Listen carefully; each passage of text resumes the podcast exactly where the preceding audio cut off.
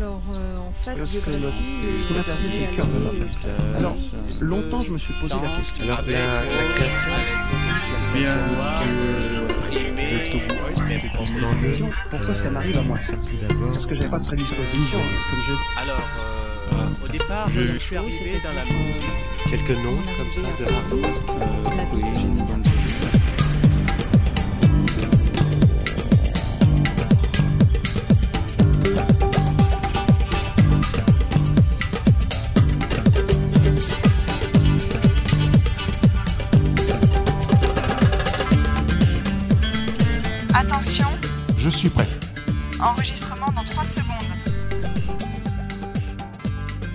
دوستان عزیز فارسی زبان از هر جای دنیا که صدای ما رو میشنوید به ویژه شما که در ایران هستید به برنامه خودتون تصویر خوش آمدید. مهمان امروز ما دانیل هست از کشور مجارستان. بهتر پرحرفی نکنم و ازتون دعوت کنم با ما همراه باشید.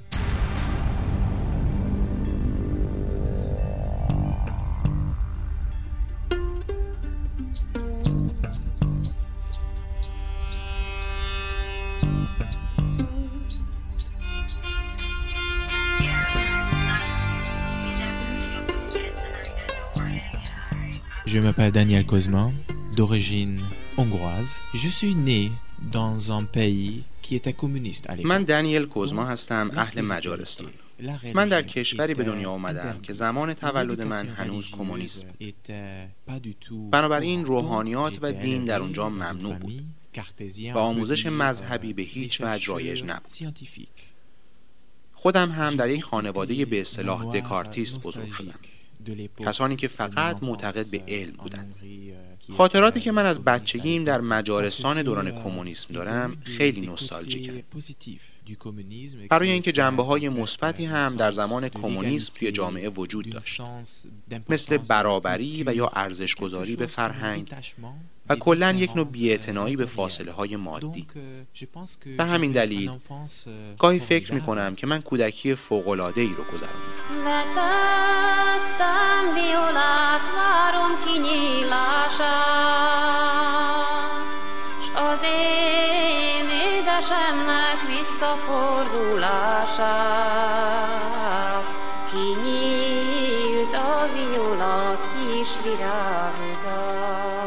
premier choix quand j'ai commencé mes études universitaires n'avait aucune relation euh, avec la spiritualité. اولین انتخاب من وقتی تحصیلات دانشگاهیم رو شروع کردم هیچ ارتباطی با روحانیات نداشت 17 ساله بودم که برای اولین بار از خانوادم و محیط زندگی که بهش عادت داشتم دور شدم و با یه فرهنگ دیگه آشنا شدم برای یک سال در ایالات متحده بودم و توی یه دانشگاه خصوصی که کنار دانشگاه های بزرگ و تاریخی بستون بود درس میخوندم.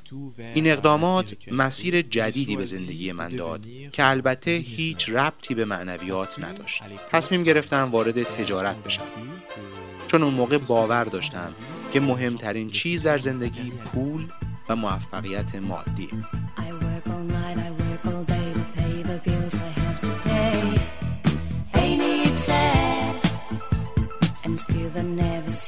be a single penny left for me. That's too bad. Il y a eu quelque chose qui me vraiment dirigeait vers la spiritualité, c'était le pays laïque. جایی که من رو واقعا به سمت روحانیات سوق داد کشور لایک اروپایی یعنی فرانسه بود چون من یه دوره کارآموزی تابستانه در فرانسه داشتم اونجا برای سه ماه باید در یه مؤسسه کشاورزی کار می‌کردم اولین بار در زندگیم بود که داشتم کار به اون سختی انجام می‌دادم. چه به لحاظ کار بدنی و چه به لحاظ شرایط روحی و اخلاقی. ولی در طی این دوره کلی بزرگ شدم. واقعا رشد کردم. و در پایان کارآموزی در فرانسه بود که تصمیم گرفتم همه پولی که به دست آوردم رو بذارم کنار برای سفر به کشوری که از مجارستان فقیرتر باشه و به لحاظ فرهنگی خیلی با اونجا متفاوت باشه. دلم می‌خواست یه راهی برای پیشرفت شخصیتم پیدا کنم. و فکر می‌کردم که این اتفاق در کشورهای توسعه یافته و یا ثروتمند ممکن نیست. این بود که هند رو انتخاب کردم. امروز فکر می کنم این یه انتخاب نبود بلکه تقدیر من بود. چون وقتی بعدش به هم پیشنهاد شد که برای یه دوره کوتاه مدیریت به یکی از نمایندگی های تجاری تویوتا در هند برم به عنوان یک خبرنگار استخدام بودم. هم حقوق خوبی داشتم و هم شانس زیادی برای موفقیت های درخشان کاری بنابراین انتخاب آسونی نبود. اما انگار یه چیزی من رو به اون سمت جذب می‌کرد.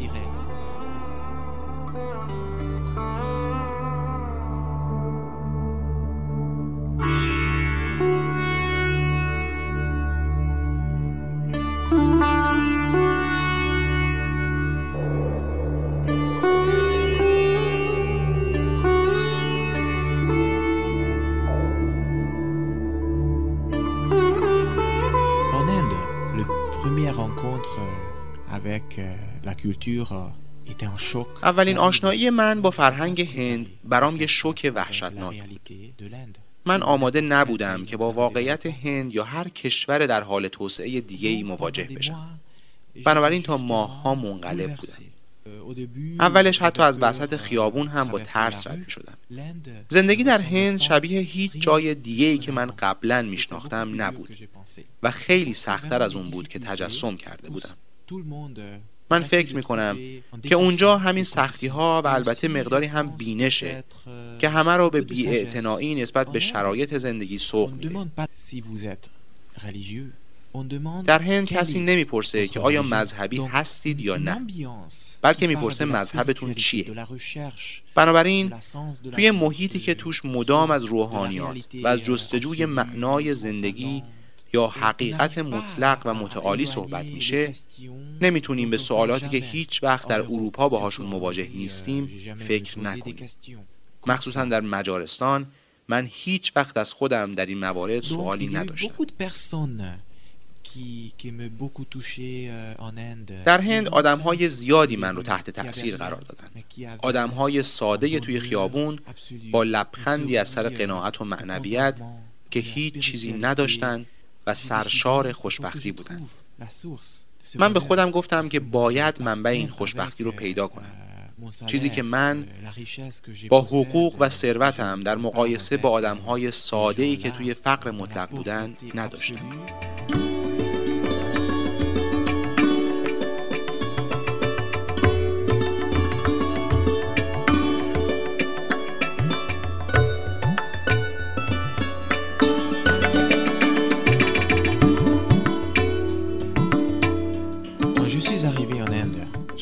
25 ans. Au début, j'essayais à continuer ma vie occidentale. وقتی من رفتم به هند 25 سالم بود. اوایل سعی می کردم اونجا هم همون زندگی غربیم رو ادامه بدم.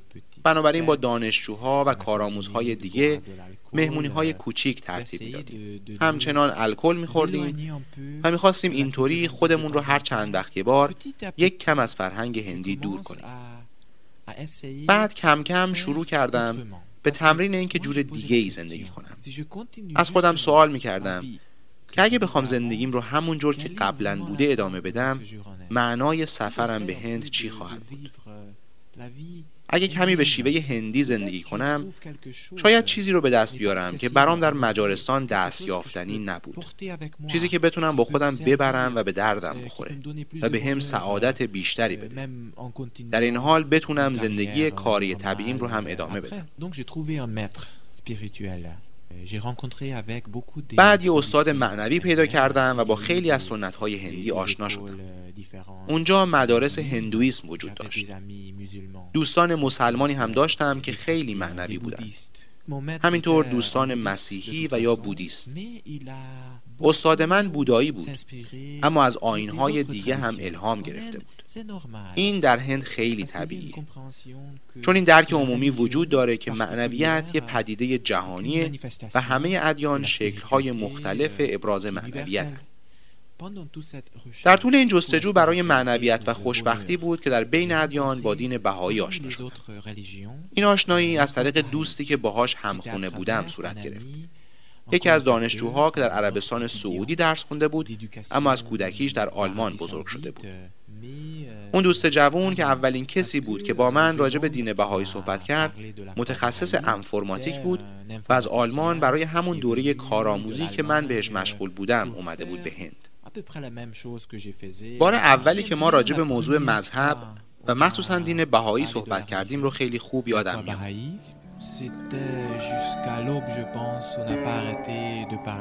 اون شب ما تا سپیده صبح با هم حرف زدیم.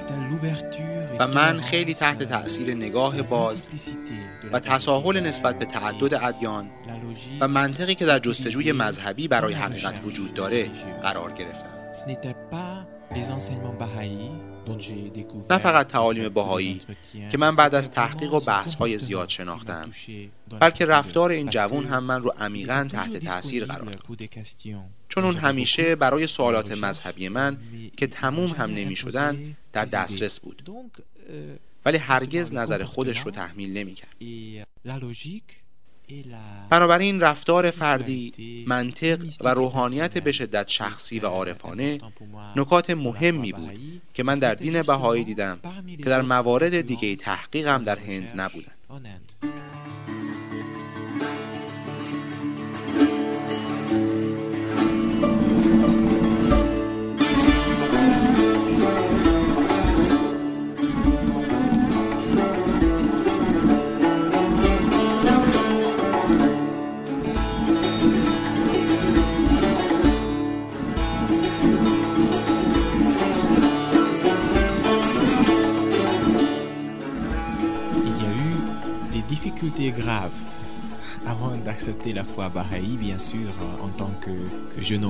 Avec... از پیش از اینکه بهایی بشم می‌دونستم که به عنوان یه جوان مجارستانی با توجه به زندگی غربی که قبلا داشتم مشکلات جدی سر راهم خواهد مثلا من مال خانواده هستم که توش کشت انگور و شرابسازی خیلی مهمه. پدر بزرگم عضو آکادمی علمی شرابسازی مجارستان بود و پدرم هم مدیر مؤسسه بود که روی تحول ژنتیکی کشمش برای تولید شراب مرغوب کار می‌کردن. بنابراین از سن نه سالگی به من یاد داده بودند که بتونم کیفیت شراب ها رو تشخیص بدم و من اینقدر مستعد بودم که حتی امروز هم فقط از روی بوی شراب می‌تونم بگم چه کیفیتی داره.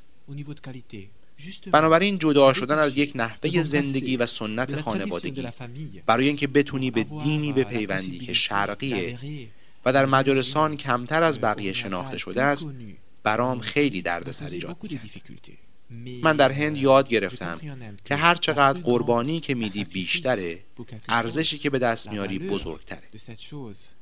با این تغییر روش زندگی به خودم اثبات کردم که من خودم تعیین کننده زندگیم هستم و می‌تونم به اختیار خودم راهم رو انتخاب کنم.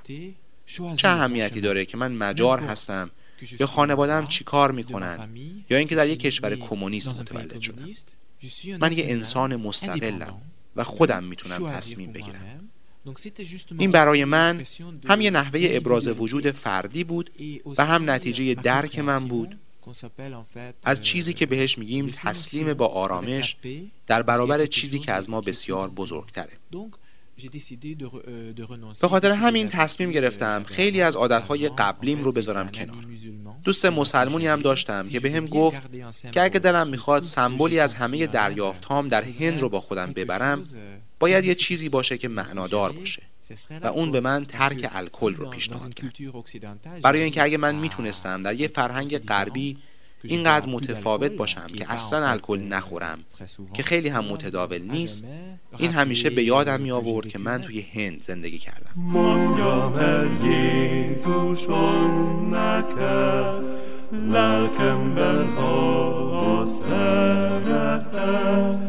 melyel értett tüzes lánggal tüzel lángol, ami édest a világ kíván, Jézus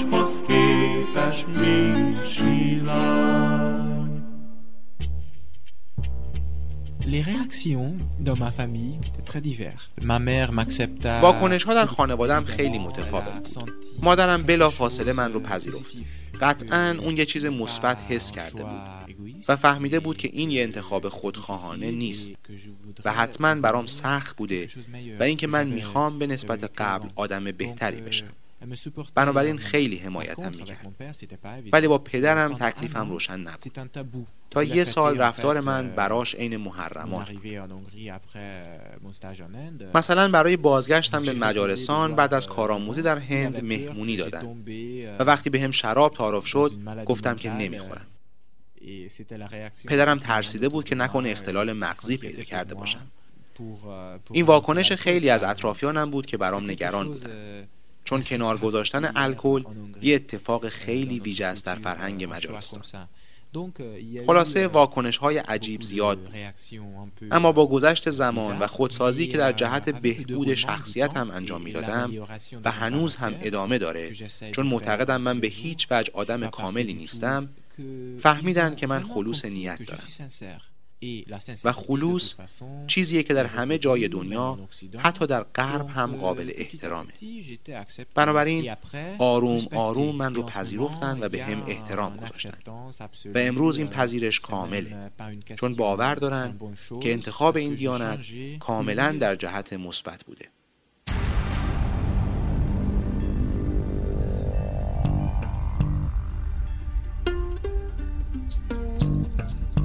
Alors, euh, en fait, C'est le cœur de l'homme. Alors, longtemps, je me suis posé la question. Alors, la, la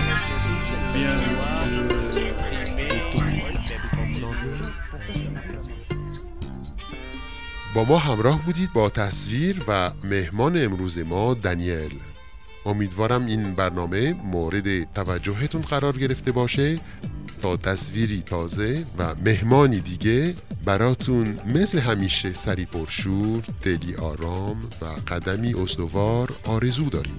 وقتتون خوش.